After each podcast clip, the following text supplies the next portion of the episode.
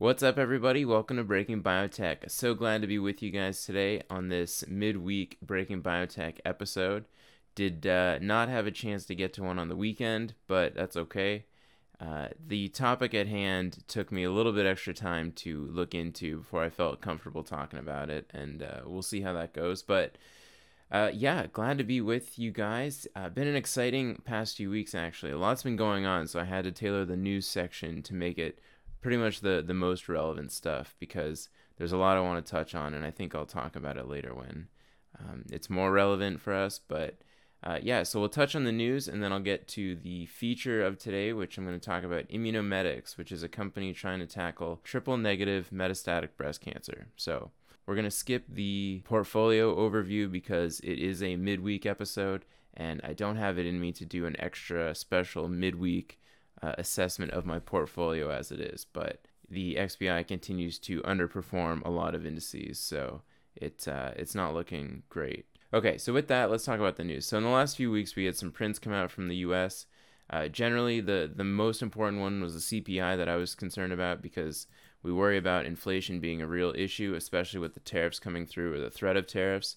A lot of people have been suggesting that just the threat of tariffs are going to cause manufacturers to increase their prices, and we would expect to see an increase in CPI, but it hasn't really been the case uh, as of yet. So that's generally a good thing in terms of consumerism. Um, we have seen the, the stock market continue to rally higher, so that's a, a type of inflation, or at least um, at least market inflation that we tend to see. The Federal Reserve had a meeting and they announced that they're going to leave rates unchanged, but they are hinting, at least based on these dot plots, which uh, each member gets to vote on, on what they think they're going to do next meeting. And it looks like there's going to be a rate cut in July. So the market really rallied on that news of um, increasing liquidity in the markets. So that uh, seemed to help everything except for the XBI, unfortunately, but um, it is what it is. So in the biotech world in particular, we saw that Pfizer bought Array in $11.4 billion deal for a targeted cancer therapy against this BRAF mutation, and AbbVie uh, showed their intent to buy Allergan in a $63 billion deal. So I don't have too much to say on the Pfizer deal. Uh, 11.4 billion, um, pretty large, but this just shows that targeted therapies seem to be a pretty hot area. So that's relevant for our talk today because Immunomedics is a targeted cancer therapy company. So I think when we look at, at high potential M&A targets, you want to look at what's been acquired in the past and it might be worth it to to shift your focus on those types of companies if that's going to be your strategy to exit. So I took this tweet from Andy Biotech, who's always been a legend on Twitter, and he wrote out all the uh, the last 30 months worth of targeted companies that have been taken over. 36 billion in M&A in the past 30 months. So it's uh it is an area where larger companies are happy to scoop up little ones for that extra extra boost in, in revenue or potential revenue. Regarding the AbbVie and Allergan deal, uh, $63 billion. So really the only thing that I have to say is, you know, they, they see a lot of potential in Botox and uh, I, I agree with some of the, the analyses that are out there that Botox is relatively hard to create a biosimilar for, even though there's other companies out there making a, a version of a neurotoxin to help with, with aging side effects. I think AbbVie is pretty much banking on this cash cow continuing to to produce results. Otherwise, Allergan doesn't have too much that they can hang their hat on. They have, you know, they have uh, some neurological disorder drugs as well as some uh, GI related drugs and a bunch of eye drops. So uh, I don't know. They've had a lot of bad luck in in trials, and they have that NASH drug that I was I was looking into in hopes of of shorting the company. And I gotta say, I tweeted uh, that I'm very glad that I didn't short Allergan because you could really get killed in this in this game. So the other thing that that I noticed is, you know, 63 billion dollars. That could have been spread a lot more thin to scoop up some some great companies out there, ones that I would have liked to to see get picked up and uh, and quit bag holding. But it, it is what it is. It's hard to tell exactly why uh, the larger pharma does what they do, but I uh, it, it is an interesting thing. All right, so in other news related stuff in uh, the NASH space, we, we saw two events that happened, I think, uh, in the last in the last week or so. But ContraVir's CRV 431 decreased fibrosis and key biomarkers in liver disease in some pivotal experimental model. And this is their cyclophilin inhibitor drug. I don't think cyclophilin has been characterized too well in different disease states, so it's kind of a, a unique area that, that I really don't have too much uh, experience in, but it's worth looking into. And I say that specifically because the market cap they're trading at 3.3 million dollar valuation. So if we're looking at the NASH space as a whole, uh, a company that just saw positive data in kind of a phase one ish type trial, valued at 3.3 million. It's very very low valuation compared to the big hitters that we see out there. Intercept, which obviously these are much closer towards clinical approval, but we got to look uh, towards the future a little bit. So they raised cash just after they released this data and then announced this positive feedback uh, from the FDA in response to a pre-IND meeting. It looks like they're going to be able to to submit an IND and, and start a phase two trial or something like that. I might buy 100 shares worth just because their their valuation seems pretty low compared to other companies in the space. Even Conatus, that just decided that they were going to suspend their trial after a NASH failure. They're still valued at, at like nine nine million dollars. So uh, I'm gonna look a little bit more into into ContraVir, suffice to say. But and just for comparison, Viking sitting at a 500 million dollar market cap, Madrigal at 1.52, and Intercept at 2.56. So. Um, I think I might do a, a video to follow up and, and just do a recap in the NASH space since so much has changed. These trials take forever, unfortunately, so it seems like it, it's slow to move and I feel like I've been holding these companies for for a long time, but I think it will pay off in the end. Anyway, let's uh, let's get to our feature topic for today, which is Immunomedics, and they're a cancer company, market cap of 2.54 billion as of today, trading at 13.28 per share.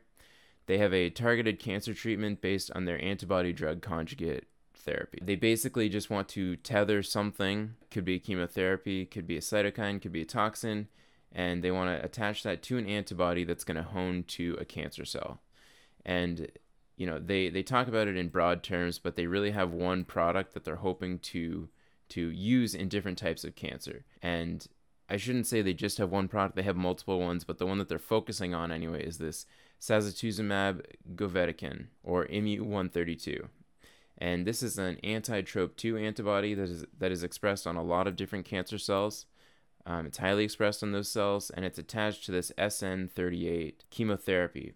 And this is a topoisomerase 1 inhibitor. This SN38 is 2 to 2,000 times more potent than uh, irinotecan, which was a drug that was going through trials. What Immunomedics decided to do was to attach this highly potent version to an antibody in a, in a 7 to 1 ratio. So these antibodies have these uh, molecules attached to it through a cleavable linker that allows the cell to, to cleave this this drug and allow the drug to to do its work on the topoisomerase. So in this way, you could technically treat a lot less of the drug as a whole, um, but also get very effectiveness because it's it's a targeted therapy. So it should circulate through the blood and attach to these TROP2 molecules on the cell, and then the, the SN38 will be able to do its work there. So you get fewer side effects, uh, hypothetically, and you get more effectiveness. So their, their main indication that they're looking for is in metastatic triple negative breast cancer, and they submitted a BLA for this mid 2018, and then they received a CRL from the FDA in January of 2019 and they say it's specifically related to the chemistry, manufacturing, and control and has nothing to do with the clinical data. So that's good news for, for the company. But we'll talk a little bit about that uh, in the future. So, to get an idea of what we're talking about in triple negative breast cancer, uh, cancer is staged 1, 2, 3, 4. Stages one, two, and three could be resectable, which is you can do surgery and they'll just cut it out. Um, stage three and stage four can be unresectable, where wherein the tumor is more diffuse, so there's not just like a solid thing that the surgeon can take out. On the first line, you know, you have 10 10,000 to 11,000 patients. Second line, it goes down. And then third line patients, which is what the company is hoping to get the indication for, there's about eight to 9,000 patients. So they're looking in the future to do combination therapy with checkpoint inhibitors. That's what this CPI is here. So this is all potential, but the the patient group that they're starting with are these third line patients. So they've received two other types of therapies already in these these late stage cancer diagnoses. In terms of breast cancer as a whole, metastatic triple negative breast cancer makes up 15 to 20% of cases, and the relapse pattern is unique in that it's uh, it's much higher in the first three to five years, but then drops sharply below that compared to hormone positive cancers afterwards. And I think the reason for this is that triple negative breast cancer is very heterogeneous, and it kind of makes sense. If you're categorizing cancers based on their hormone positivity or their their receptor positivity, you're going to really have a, a specific prognosis and relapse pattern that that you can pick out. But if you're just negative for these, you could be positive for a whole bunch of other things that aren't taken into account. And because it's so heterogeneous, after you're treated with one line of therapy, you only kill the cancer cells that are susceptible to that therapy. And if the tumor is heterogeneous, then you're likely to get proliferation of those other cells that will then make up the bulk of the secondary tumor. And then you need to undergo another line of therapy. So it does make sense, uh, hypothetically, but this isn't super relevant for what we're talking about today because we're going all the way to third line treatment. So uh, ignore those dogs barking.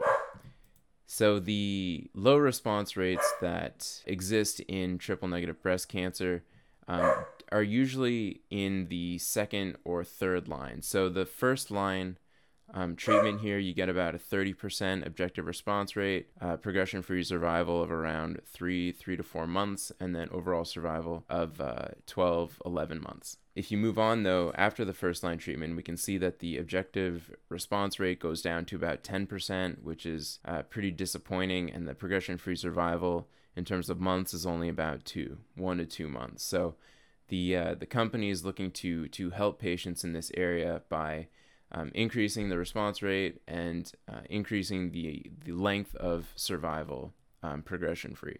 So if we look at the data they have that's that have been included in the biologics license application, that's what the, the BLA stands for. In patients that have received uh, three or more previous treatments, they get an objective response rate of 33%, which is you know double or triple what we see in in the typical two or more treatments according to their data here. So that's quite nice. They, they see a median duration of uh, response of 8.3 months or 6.7 according to this blinded independent central review, and progression free survival of 5.5 months. So that's quite a bit better than what we see uh, currently here. And that's what's reflected in the, the CRL, at least what they tell us that the CRL says in, in reference to efficacy of the drug not being a problem. So it does seem like they just want to make sure that the durability of the compound or anything to do with the manufacturing is sound so that they can get minimal batch to batch variability moving forward. So this this makes me think that the they actually have something here at least in in this indication. They're they're looking at seven indications though. So the BLA is being submitted for third third line or more cancer treatments and then they're doing a phase 3 trial to confirm their phase 2 results. So this BLA is based on phase 2 data and they're looking to get confirmatory data in this ASCENT trial. So other ones that they're looking at is urothelial cancer. They they see good data in um, HR positive, HER2 negative breast cancer. They also want to do these checkpoint inhibitor combos, PARP inhibitors, as well as this basket of what they say related to lung cancer and endometrial cancer and HCC. So they have a lot of lofty ambitions, but based on the model that I put together, I think that if they're able to get approval in two of these related to sacituzumab, their their stock price should increase to about 25 or 30. They have two other products that they, they didn't touch on at all in their most recent corporate presentation, this MU130 and IMU-140 and these are just different antibodies. They're still bound to the SN38 molecule, but they're different antibodies. So it seems like their focus is really going to be on this sacituzumab moving forward. Although anybody can chime in and tell me what's going on with these because it doesn't seem like they're doing anything with them since the publication of the colorectal cancer paper that they put out showing some efficacy. And I wasn't able to find anything on the hematologic cancers. So um, that's that. But I, uh, I do think that they they have some potential for at least for the stock to increase if they get su- uh, success in the BLA as well. But I'll touch on that in in just a second. So I did want to also mention that there's competition in triple negative breast cancer. I found three different companies that are working on it, but I'm sure there might be more. So this is something to keep in mind. Roche has a trial going on right now with their PDL1 CPI plus this taxane type drug. Merck is also using Keytruda as a monotherapy. It failed, but they're doing it in combination with uh, a taxane. So there's there's definitely some competition in this area. And if Immunomedics is able to get approval, it doesn't mean that they're going to get this entire eight to nine thousand patients. So yeah, and then I also found this CytoDyn company that has an antibody, and I think this has been used in in an HIV treatment, but they're trying to block CCR5 in in hopes that that is a, a molecule that uh, helps with triple negative breast cancer. So that's also a potential competitor. So given all of this, my my verdict and what I might do, and again, None of this is investment advice and it's subject to change at any time. There's a lot of things that can go on. The company might need to dilute shares, or there could be more extended FDA issues. But what I am thinking of doing is buying in late 2019 or probably Q1 of 2020. So they're hoping to resubmit the BLA in Q4 of this year. And if that is the case, the longest that it'll take the FDA to approve or not will be, I think, six months. They could get a two month review, but I think that's kind of unlikely. But in order to, you know, to not worry about that, I'm thinking of buying an early Q1 of 2020.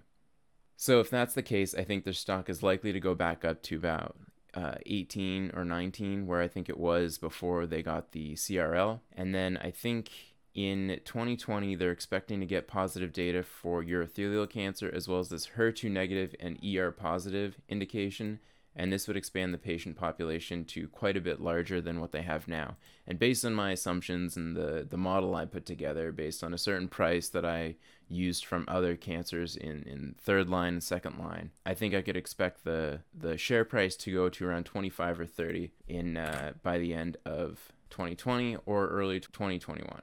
So that's the uh, that's the theory I have going on, and a lot could change in that time, but that's kind of where I'm at. And just to show the data for urothelial cancer as well as this ER positive and HER2 negative, uh, I thought I'd put this up from their corporate presentation. So they say here in uh, urothelial cancer, comparing it to second line, they, they see a subjective response rate of 31%, which is quite a lot better than the, the taxanes, and progression free survival is also quite high. And then if we look at HR positive or HER2 negative metastatic breast cancer, we also see a, a large improvement with uh, compared to the other therapies. So I think these have a high likelihood of being approved, especially if the original BLA gets approved, and uh, and we see that in mid 2020. That's where I'm at with the company. Things to watch this week. Tomorrow is the Q1 GDP announcement, so that's definitely going to be a market mover if it strays much farther than expectations. We also have the G20 in Japan on June 28th and 29th. We've already seen some headlines come in. I think uh, Mnuchin was was quoted as saying they're 90% there to a deal with China. I'm talking about the China trade deal that we keep waiting for. Who knows if it's true? Um, it's just really hard to predict, but this could be a big market mover.